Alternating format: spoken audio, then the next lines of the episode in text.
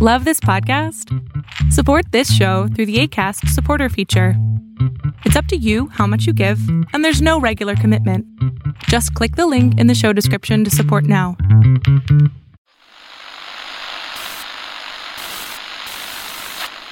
Nine, twelve, ten, twenty-eight, two, twenty-three. This is Deep State Radio, coming to you direct from our super secret studio in the third sub basement of the Ministry of Snark in Washington, D.C., and from other undisclosed locations across America and around the world. Hello and welcome to another episode of Deep State Radio. This is David Rothkopf. I am your host. I am coming to you from the third sub basement of the Ministry of Snark, which is as mysterious and amazing as it seems. Uh, I am joined here, by the way, in the background by Ian Enright, our uh, engineer and producer, who um, uh, is part man and part some kind of beast, which we don't really know. We can hardly identify, but he's never been seen outside of the third sub basement. So um, uh, uh, uh, you know, if you spot him, uh, uh, send photos, post them on Instagram, on our Instagram account. Um, and in London, England, we have Kori Schake of Double I Double S. And in Washington, we have Mieke Eoyang of The Third Way. And in uh, sunny Los Angeles or outside of sunny Los Angeles, we have Emily Brandwin, who is the host of our upcoming brand new series, Washington for Beautiful People, the latest addition to the Deep State Radio roster. Um, let me start, um, you know, with the kind of check that foreign policy professionals make all the time. Um, Kori, are we on the verge of a war with Russia? So, Russia has been at war against Ukraine for the last several years, not only seizing Crimea, but fostering violent unrest in the Donbass and trying to punish Ukraine for wanting to be closer to the European Union and to NATO, and trying to ensure that Ukraine remains a failed state in order that its prosperity not become a um, a comparison for for the path Putin has put Russia on. But the crisis in the Sea of Azov that started yesterday, you know, f- we're four years at war, and the Russians are just keep chipping away. Um, it, it's what the strategic survey that the International Institute for Strategic Studies just published calls tolerance warfare right? They it's it's what they used to call during the Eisenhower administration salami tactics. You take a thin slice and see if anybody reacts. It's a small enough move that you could back away from it if you had to or the humiliation of backing down wouldn't be too much but what Russia did was it looks like they're trying to enforce territorial claims at sea extending from Crimea um, against Ukraine. And yesterday they killed six uh, six Ukrainian sea, seamen and took a couple of ships of Ukrainian origin, and then accused the Ukrainians of making the whole thing up, um, staging it as a way to precipitate martial law in Ukraine. This so Russia is clearly to blame for this. But the second thing to say is that the dysfunctional nature of the Poroshenko government is making it hard for folks to come to their defense because in fact Poroshenko does want parliament to implement martial law and the corruption of the Poroshenko government has stalled momentum um, and support from Western nations. To his great credit, the NATO Secretary General Jens Stoltenberg uh, today made a statement that Ukraine has the full support of NATO allies for their territorial integrity and sovereignty. But at the UN Security Council this afternoon, the Russians were uh, anything but repentant. And this has the real potential to escalate quickly.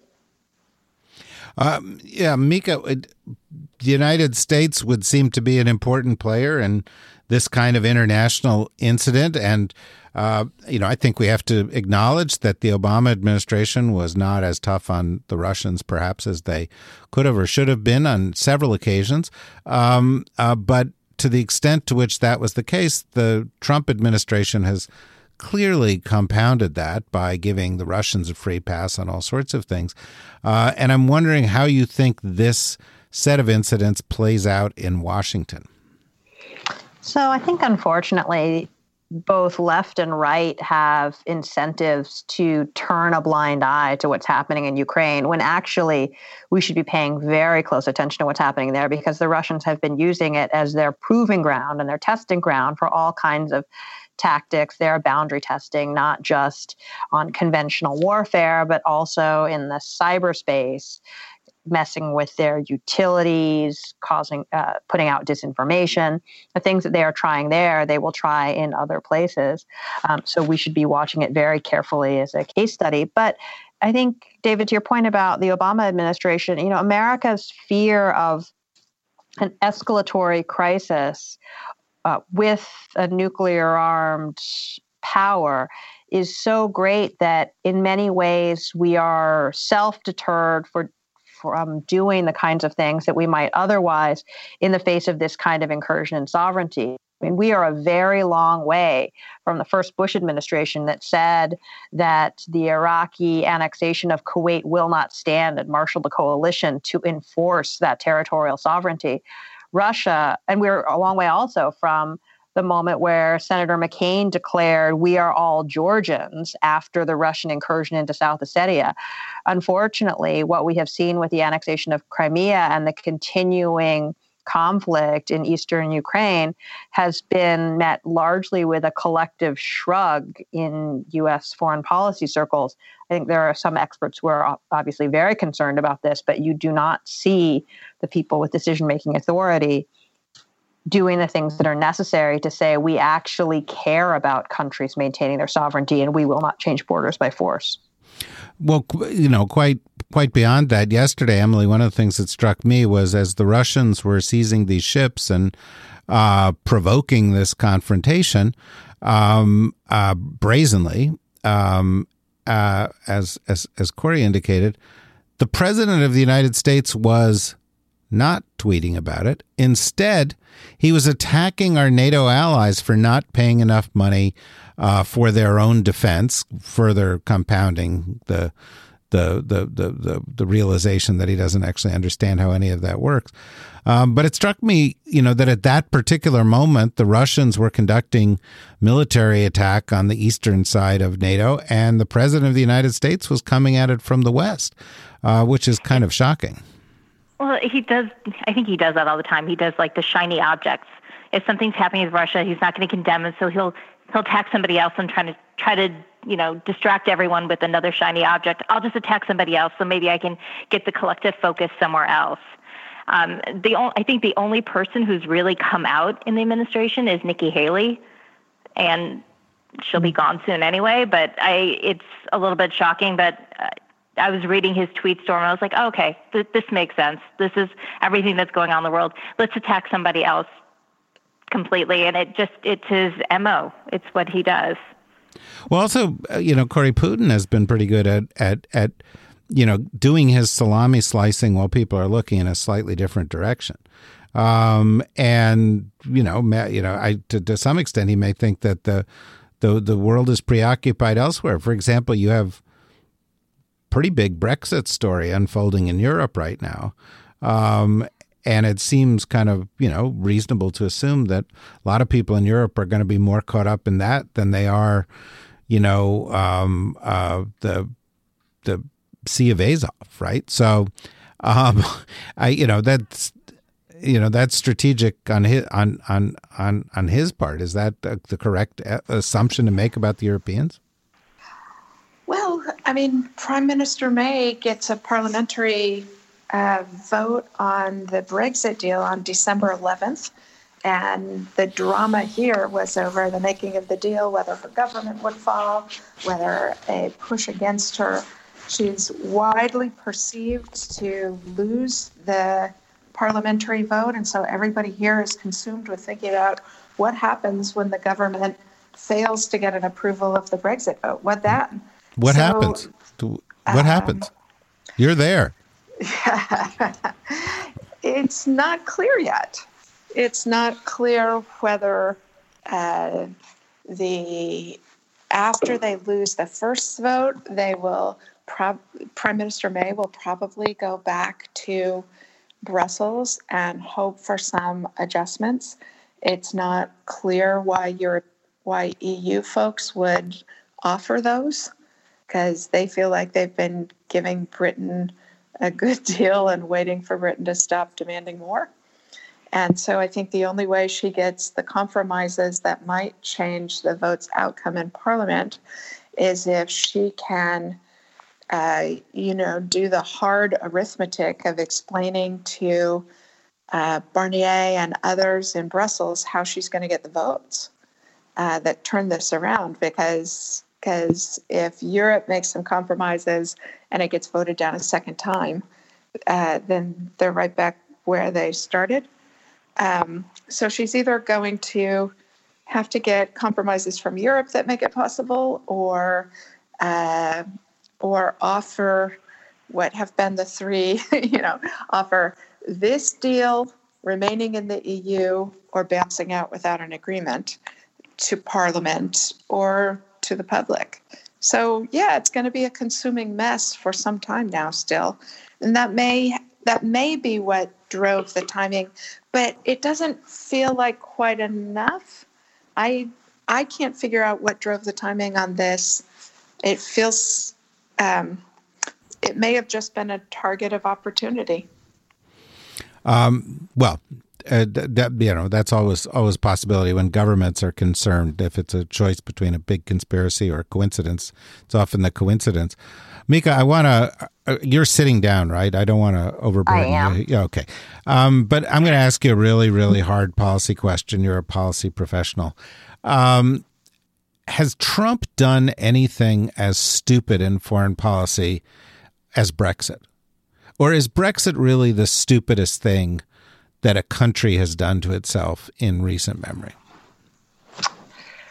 Ooh, that is a tough question because I actually feel like there are some things that Trump has done, um, well, not as dramatic as Brexit, may have similarly bad long term consequences for the United States. I think, you know, the NAFTA pullout had the potential for that the INF treaty withdrawal may have the potential for that. But I think that the big one um, that has that potential is the withdrawal from the Iran nuclear agreement. And not just because of what it means for Iran, but because of the international reaction to it. You know, the Trump administration said we're going to pull out of this agreement that where Iran agreed to um, freeze their and roll back their nuclear weapons program in exchange for some economic relief, um, which was agreed to globally. You know, Russia, China, our European allies. It was quite the coalition that came together to put these conditions on Iran. Um, and then when the Trump administration pulled out from this agreement, what you see in this conversation about whether or not we're going to impose secondary sanctions on our allies in Europe for continuing to try and work with Iran economically to hold this deal together is that you see the creation of an alternate economic system that would get around the US financial system as a way of trying to avoid the secondary sanctions, which in the long run could really undermine the power of the US financial system as a diplomatic and geopolitical tool if the rest of the world figures out they just don't need us leaving us even more isolated than it we feel right now. I think that was an excellent answer, um, which explains completely why you're one of the leading thinkers in the foreign policy establishment here in Washington. But let's just see if there's some other answers possible too. Um, you know, Emily, as stupid Trump policies go, how would you rank um, saying that after his administration comes out with a report that climate change could reduce the U.S. economy uh, GDP by 10% and produce the loss of tens of thousands or hundreds of thousands of jobs. And the president's response is, well, I just don't believe it. Does that rank up there as, you know, in terms of long term consequences? Do you think? I mean, you're sitting there in California surrounded by the smoldering embers of your state. So I was wondering well, if was, that figured. I will just say I'm lucky to even be on this podcast. I had a lot of raking to do this morning. And yeah. so I finished that up so I could join. Um, I fear that. Thank you. Thank Trump, you for your service. You know what? I keep continuing to serve. Like I said, you know, I'm a giver. What I fear is that Trump may hear this and take this, take your question as a challenge to do something even more stupid. Yeah. Um, the climate change, it's, first of all, my father in law is a climate scientist. So what I love to do now is just send him quotes to see like how irate he's going to be. it's, it's which is probably not the best thing to do for in-law relationships, but I do it often. It's so it's not what's so funny to me is everyone's like, "Oh, Trump doesn't understand." He absolutely understands it in my opinion. He gets it. He's just he just says it because he thinks he can convince somebody else about it and it doesn't suit him financially. It's utter stupidity. But no, I think he's going to top himself. My money would be on that. I mean, think- it ranks there, but I think there's so many other stupid, stupid, like profoundly stupid, palpably stupid things he'll do within the next year. You know, Kori, you know, Emily raised an interesting idea. I think we should do one whole deep state radio just directed to the president, you know, assuming that he's listening, you know, that we could just, you know, you could give him your direct advice. You know, I, I, think that would be pointless. Uh, like I noticed people answering the president on Twitter, replying to the president's tweets, and and I think it's pointless because he's on broadcast. He's not on receive. Yeah, well, that's that's true. But the reason I do it is because otherwise I'll have a nervous breakdown. you know, this is partially therapeutic. You know, it's not for him; it's for me. Um, I'm not the only one, but I'm just saying, you know, there is a reason. There is right. a reason to do it. You know, it's like he's shouting at us. Don't you want to shout back sometimes? Uh, you know, it's it's it's. I mean, Kori, the president of the United States has ordered the United States military to use lethal force against hundreds of women and children on our border. He's launching tear gas. The first shot I saw of the tear gas landing among these people was a mother and two girls, one of whom was barefoot. And you're thinking, what is the what what is the threat posed by this barefoot girl to the United States of America? Uh, yes, I agree with that. I think there is no threat posed by this barefoot girl. Do, do, thanks. Thanks for agreeing with that. Um, David, on this on this incident, this particular right so-called cabinet order that was issued sort of as everyone was leaving town for Thanksgiving is a really, really dangerous precedent. And we haven't seen the language of the order yet, but the process by which this order was put out says really bad things about the future of rule of law in this country. Right? We've seen in press reports that even though he disagreed with this order, that uh, Chief of Staff John Kelly signed it out, but it was signed out against the advice of the White House counsel Emmett Flood, who warned them that this could be unconstitutional. And that the White House counsel was the one dispensing the legal advice.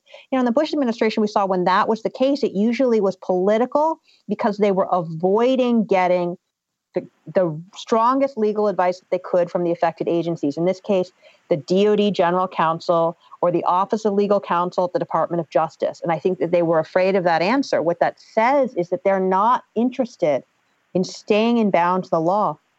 Uh, one of the things that is the most fundamental principles in the United States, which is that we do not use our military to operate on American soil as a police force. It is one of the things that has distinguished us for centuries from other countries in how we stand against authoritarianism and the trump administration would just with a wave of a pen and against the advice of counsel put this order out there is actually terrifying to me Kori, this is your lane in some respects because you've spent a lot of time with uh, the the relationship between the civilian and the military side of the government. What's your view of what Mieke just said?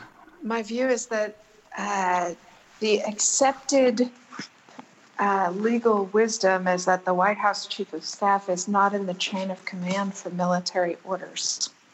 And so it will have no bearing on anything that the White House Chief of Staff signed, uh, a, whatever this concoction was, that only the President of the United States has that authority, and it goes from the President to, to the Secretary of Defense and thence into the American military.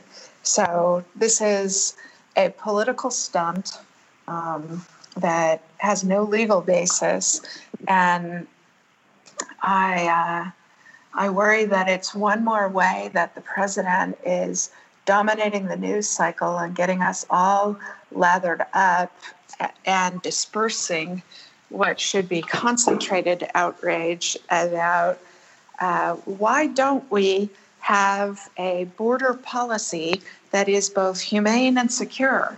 Because we as a country ought to be capable of doing both of those things simultaneously, and at the moment we aren't.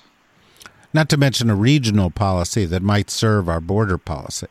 I mean, we don't I even have the argument. We we, we don't even exactly have an right. ambassador to El Salvador, right? We don't we, you know, we, in fact, Trump's decision was to cut back on the aid we were providing to these countries, uh, that in part had the purpose of trying to create conditions which would lead people to stay at home rather than coming to our country. So we, on a foreign policy front, on a border policy front, on the domestic policy front, we seem to be losing on all of this. But I imagine, Emily, that in California, where the border crossing was actually shut down, where many people, thousands, tens of thousands of people use that border crossing every day, uh, this is not an abstract policy discussion, but this is really close to close to home. It is. I was just the pictures are so unsettling, and it doesn't. I know we're talking about stupid decisions and like on Trump's wheel of stupid. I don't even know if this goes on because it's just, it's just so incredibly sad. And to your point, Kori, I think that's all. Especially here in California, it's obviously it's a pressing issue, but it's what we want is a humane issue. It's this is such a soulless, just so sad and soulless response to a problem and escalating a problem that doesn't need to be escalated to this extent. I'm I I'm just so disheartened over these images and what what's going on. I was going to ask Kori, what's what do what's the next response? How does this get stopped? You know, I don't know the answer to that. I I mean, I think I uh, I wish I knew the answer to that. I don't think the administration is going to make sensible choices.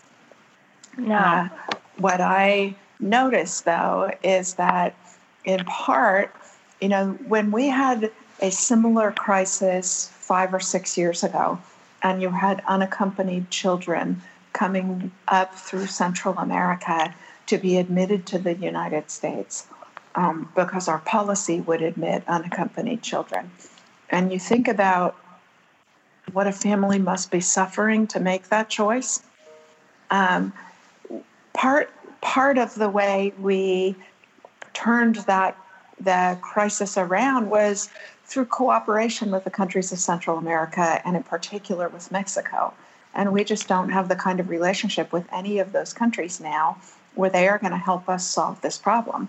So you don't have strategic depth to work with, you don't have space you don't have cooperation. So it's all going to be pressed right up against the border.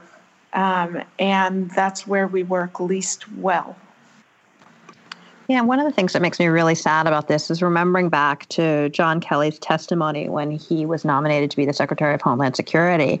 And he correctly identified that these are people who are fleeing from something. And one of the ways to solve this crisis was to actually try and stay stabilize the countries from which they were fleeing and improve rule of law in those countries and help those countries get a handle on their own violence. And what's very clear in this administration is that he has repeatedly lost that policy fight inside the administration that they have gone with a strategy of let the rest of the world burn and then when they right when they show up at our doorstep be as inhospitable as possible um, not recognizing that there are reasons why people want to come to America. And frankly, they want to come to America for all the reasons that we love America, which is the opportunity here, the the political freedom that we enjoy, our ability to make a good life and to live in peace with our families. And of course, we are selling that to the rest of the world. And we should not be surprised when people who live in much worse circumstances try and seek the life that we have.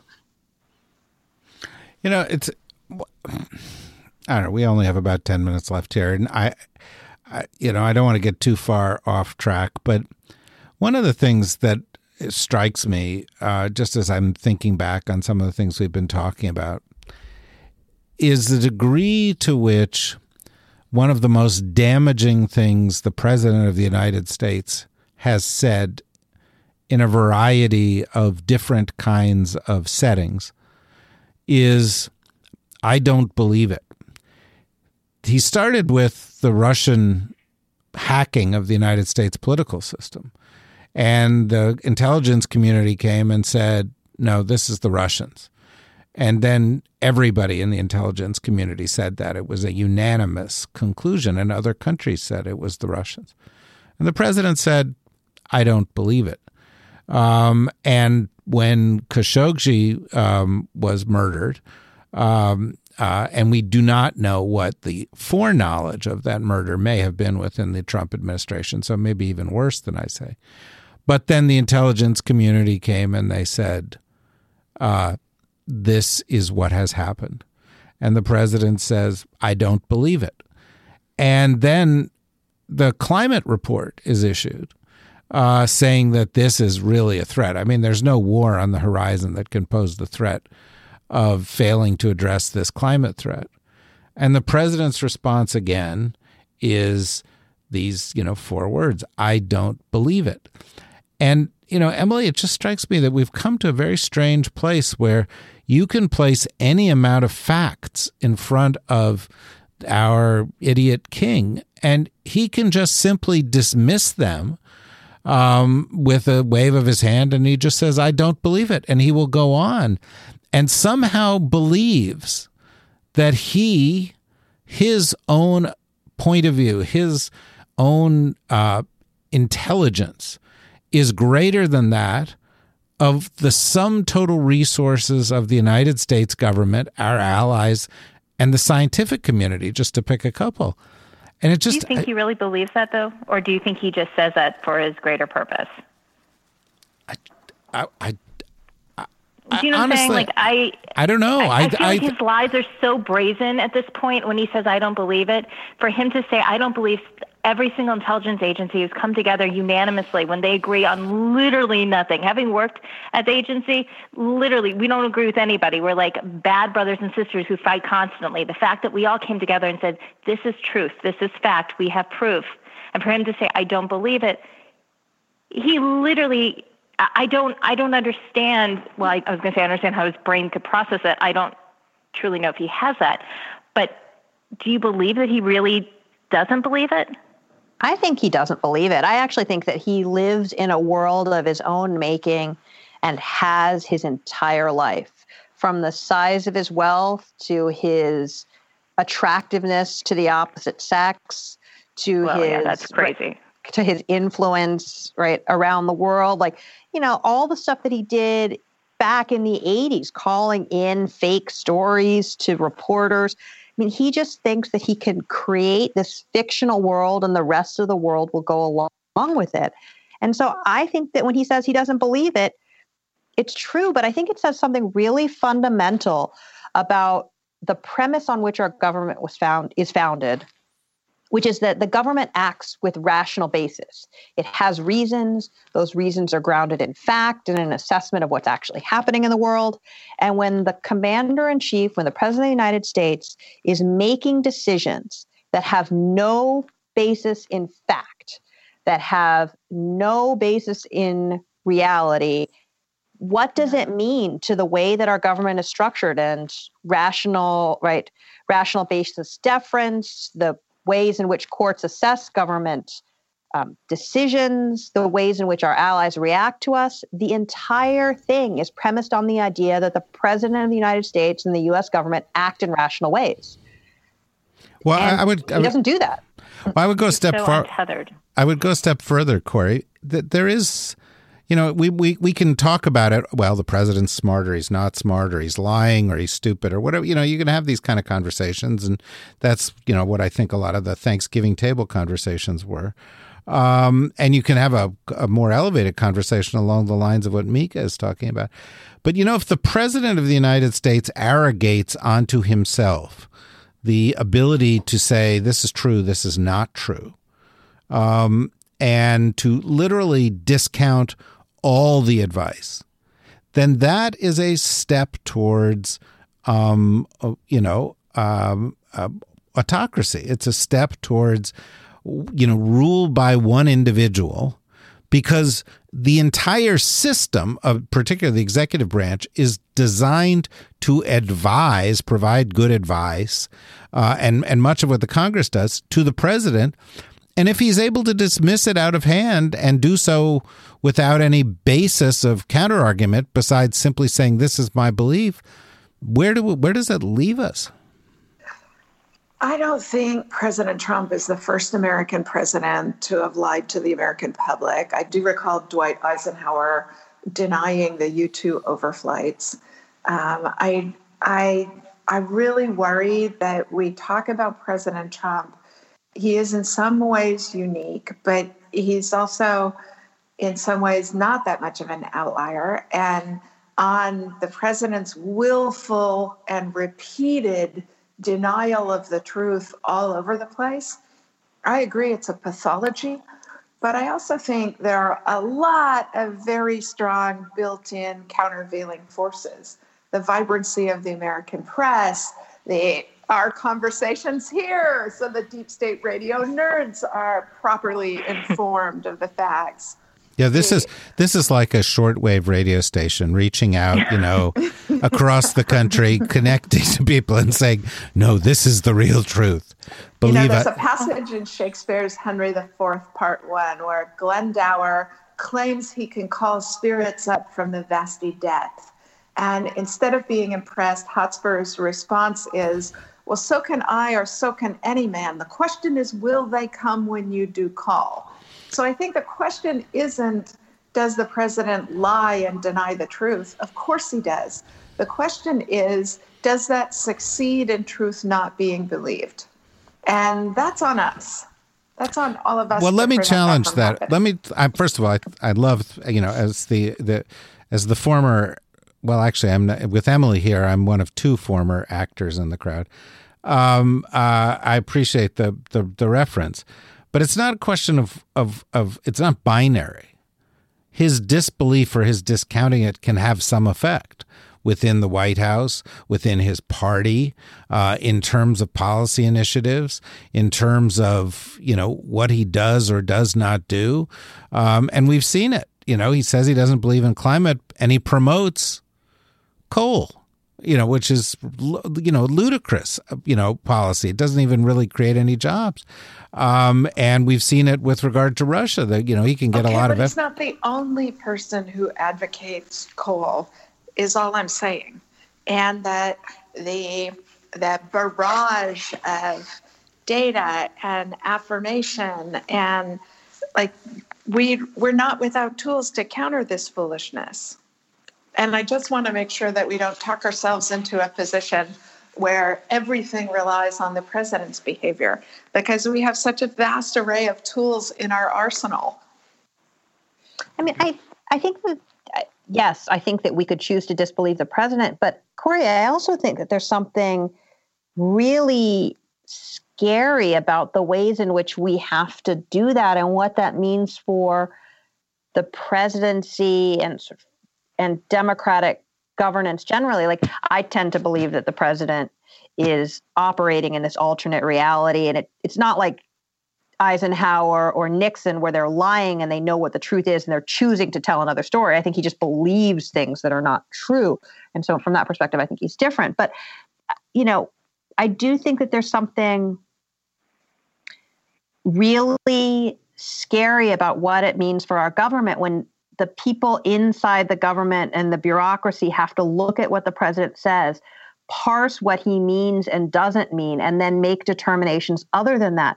Because what happens later on when we have a different president and people inside the government start saying, well, I can pick and choose what of the president says I can follow or not follow.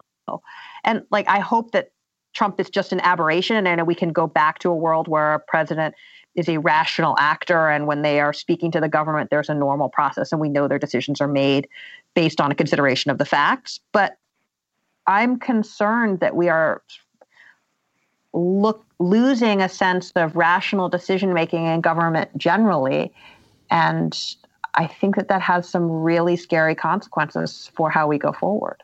And I, th- by the way, I think those are both very thoughtful um, analyses, and I think Kori's wearing two tiaras at the moment, both the tiara of optimism and the tiara of thoughtful, cool rationality. Um, and they look good together, both of them, Kori. But um, the you know, as we as we as we look at this, you know, Emily, one of the things that strikes me is that we who are from the sort of policy community tend to want to analyze things in a thoughtful policy way and and yet you bring up a good point. You know, it may not be that. There may also be, you know, just deep inherent flaws. The president of the United States may just be a big dope. And, you know, I, I think about it because think about some of the responses just in the past, you know, uh, day or two, uh, in the, in the just the day we're recording this, which we record these on Mondays uh, at the at the moment, and and um, so somebody asked the president about the confrontation between Russia and Ukraine. And the president's response was, hopefully it will get straightened out. And somebody asked the president about climate change, and he says, I don't believe it. And and then you know somebody asked the president about General Motors laying off 15,000 jobs, and he says, "Well, I called them up and I told them that they should um, stop building cars in China and they should build cars in the US. And then when he was challenged on this by saying the cars didn't sell, the president's response to that was, well, they should they should stop selling cars that don't sell and they should start selling cars that sell. Now, you know, at a certain point, don't we just have to sort of have a human reaction and go, what a maroon, as Bugs Bunny would say. I I, I, mean, I, I, have to counter Kori's Henry the Fourth Part One with Bugs Bunny, and you're just like, what a what a maroon. I mean, you make a very good case that perhaps he's a really crap president when you lay it out like that. Um, yes, I believe. Um, it's yeah. I, I mean, I Kori, I appreciated your optimism how you explained it because the idea that maybe he he believes the falsehoods and his own notions is somehow I don't know more comforting than him choosing to lie and deceive hmm. in in that way maybe but both options are equally as, as horrifying I see you the point. But by the way, Kori, I should add that among the things that he said was, you know, he, you know, uh, essentially pushing for Britain to get out of the EU at any cost. And our uh, uh, our regular partner here, Ed Luce, tweeted out Trump is openly gunning for a no deal Brexit and for a populist like Boris Johnson or Rees-Mogg to finish off Theresa May. This is full Bannonism, not the behavior of an ally. It's actually the behavior of Vladimir Putin, right? I mean, it is like he is so far out there on these things. But again, let us recall that Barack Obama also intervened in Britain's internal conversation, advocating um, a Remain vote. So I don't, I'm not, I'm not, all I am saying is that other American presidents have done these kinds of things. And I, I just want us to have a sense of perspective that we have tools for containing the damage. We we do. Would you would you cede us the fact that Trump is maybe I don't know, 50% dumber than prior presidents? Do I really have to take you back to Warren G. Harding, David? Yeah, well- you, are you going to require me to talk about Andrew Johnson's presidency? Yes, yeah, that's we, we love that, and I love it when people do that. They say, "Oh well, Andrew Johnson was a bad, pre-, you know," or uh, James Buchanan, he was a terrible president, and then there was the So Civil War. My very favorite deep state nerd thing was the Securocrat tweeting out word that a tiara had been stolen somewhere and demanding to know my whereabouts at the time and whether I had an alibi. So thank you, deep state nerds, for indulging me time and time and time again. Yeah, Kori has tiaras of her own, in which will be in her permanent possession. She doesn't need to steal other people's tiaras. Um, you know, I mean, honestly, what kind of kleptocracy do you think we're running here? Though I gotta say, if someone breaks into the Tower of London and some tiaras go go missing, I'm gonna be knocking on Kori's door. I will have an airtight alibi, I assure you. Yeah, believe me, the, the the amount of letters we got here down in the mailroom of in the fourth sub basement of the Ministry of Snark, when Kori moved to within proximity of the Tower of London, there were a lot of people who are suspicious that she's like doing one of those scenes like Catherine Zeta-Jones with the lasers in that movie with, you know, where she's oh, like learning how to. That is such a nice way to wrap in ermine grubby workday me. Thank you, David. That's well. That's just I, I. That's the image I have of you practicing ninja moves in some darkened corner of double I double S. um. Okay, we have one more minute here. Um. And I'm going to turn this minute over to Emily Brandwin, who is going to host. Um. Yeah. No. And you and the, you're on the spot here. Um, and I'm going to tell Ian, don't edit this. Whatever she says, we have to use this. He's giving me a thumbs up. Um, Oh, you're no. gonna you're gonna host, you know, Washington for Beautiful People, and I'm going to give you 60 seconds to tell people why they should listen to it. There's so much pressure knowing I'm not going to be edited. I feel like I have to. I want to like do one of my monologues from theater school. Um, Washington for beautiful people. What, what were you gonna? Were you gonna say something? No. I, I wasn't. I was. I was. I, I was actually thinking. Here's somebody who's been through the farm, trained by the CIA, and when maximum pressure comes on, she thinks, "I have to turn to my training in theater school." That's I little. literally that. Or I was like, can I do my bat mitzvah haftorah? One of the two. Um, I, so I am beyond, beyond, beyond excited, and you made fun of me for using the word excited many times about hosting Washington for Beautiful People because throughout the last couple years, what I've been really heartened by with all of the sort of pessimism out there is that there's been so many great voices out there talking about the issues that really matter, giving it some awareness, really shining a light on it. And a lot of those voices are from my coast, the left coast. And so it's an opportunity for me to be able to talk to those those people, those voices, those thoughtful minds out in entertainment world in La La Land, and also combining it with some of my friends back east in Washington and getting their thoughts and their perspective, but having it in a really really tangible, fun conversation, talking about really what drove them to social activism, what drove them to really using their voice to elevating these issues, and also hopefully moments where we can inspire a change. We can inspire people to actually go out and make a change on their own as well. Because I don't want it to be, I don't think anybody wants it just to be doom and gloom. So hopefully it'll be some moments and beacons of optimism and, of course, some humor as well. No, that's look. This all begins the the the the the sound of the first moment. Uh, you know, of deep state radio, the sort of the the big bang moment of deep state radio is Kori's laugh, and everything emanates from Kori's laugh. It's like starts with the laugh. In fact, Ian, we should make that the opening of that show. You know, it starts with Kori's laugh, and then we go from there into everything. So there is always its optimistic subtext. But are there going to be people from Hollywood who people will have heard of, big names from Hollywood, as well as you know, completely uh, anonymous nerds from Washington on the show?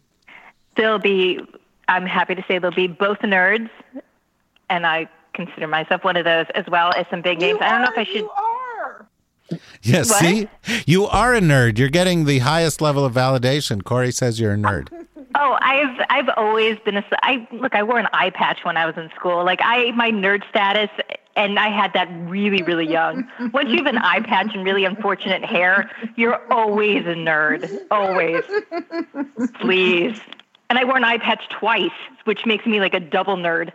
Um, yeah, I have lazy eye, which of course my older brother loves because he's like, even your eye's lazy. Um, so yes, I'm totally nerd. So we'll have some great names on. I've been reaching out to many, many people. I don't know if I should name the names until we do the Oh, no, keep- I'm a little them- no, no. Yeah, no, no, no. We'll, we'll we'll announce them as they come. But I have to say, we've been, we've given this a lot of thought, and the names are great names, and it's going to be Good. great, and it's going to be a compliment to the work that we do here at um, the the the main Deep State podcast. But you'll be able to get them all in the same feed, right, Ian? Yeah, it'll all be in the same feed, and um, uh, and uh, there, will- you know, the other podcast will be added in, and I think by mm, sometime in January there will be a brand new, fresh, delicious, nutritious Deep State Radio podcast every day of the week. Um, and they will all offer the same brand of optimism and they will all um, uh, emanate from Kori's laugh, as everything that we do here does and and should. I curtsy my thanks. Yeah, well, we we we curtsy our thanks right back at you because it always lifts us up. So, everybody, listen to Washington for Beautiful People. Listen to the next episodes of Deep State Radio. Listen to our one-on-ones, to our rants. Go to deepstateradionetwork.com. Go to the swag store. Great place to do Christmas shopping. Oh my goodness, nobody will want to come out of Christmas without their proper Deep State Radio um, swag uh, become a member, help to support us uh, so that when Emily goes out and meets with people to do this thing in Hollywood, she's able to do it in like a Bentley or something because there's so, you know, we have all those kind of resources. I get a Bentley. No, will it'll be a deep state radio Bentley, but you could use it, or we could do one of those rent a scooters. Um, but in yeah, the electric ones, you know, like in I Venice. feel like a Bentley is so counter to the deep state, like yeah, you're that right. it should in fact be like a black minivan with like tinted windows. No, no, no. See, that's the difference between deep state in the silo and deep state for beautiful people out in Los Angeles. Oh, she, that's a good. she needs to rock it in something really, really deserving of her. So not my beat up Prius. No, well, actually, in in Hollywood, a Prius is really kind of a status symbol. Pretty good. Um, it has some it has some wear and tear, but I feel like I feel like it may do. Well, for now it will do. But if enough memberships come in, the sky's the limit. It's up to you, deep state nerds, to determine what it is that Emily's driving around out there on Rodeo Drive. In any event, tune in for. Have you ever been to Rodeo Drive, Emily? And in, in yeah, yeah, I know the answer to that question. In any event, um, join us. Uh, come back soon. Thank you, Mieke. Thank you, Kori. Thank you, Emily. Thank you, Ian. Thank you, nerds everywhere. We'll be back with you again sometime soon. Deep State Radio is a production of the Deep State Radio Network, a division of TRG Interactive Media. Our podcast today was produced in cooperation with Goat Rodeo Productions and was supervised by Ian Enright. Join us again for another episode of Deep State Radio. If you don't, we know where to find you.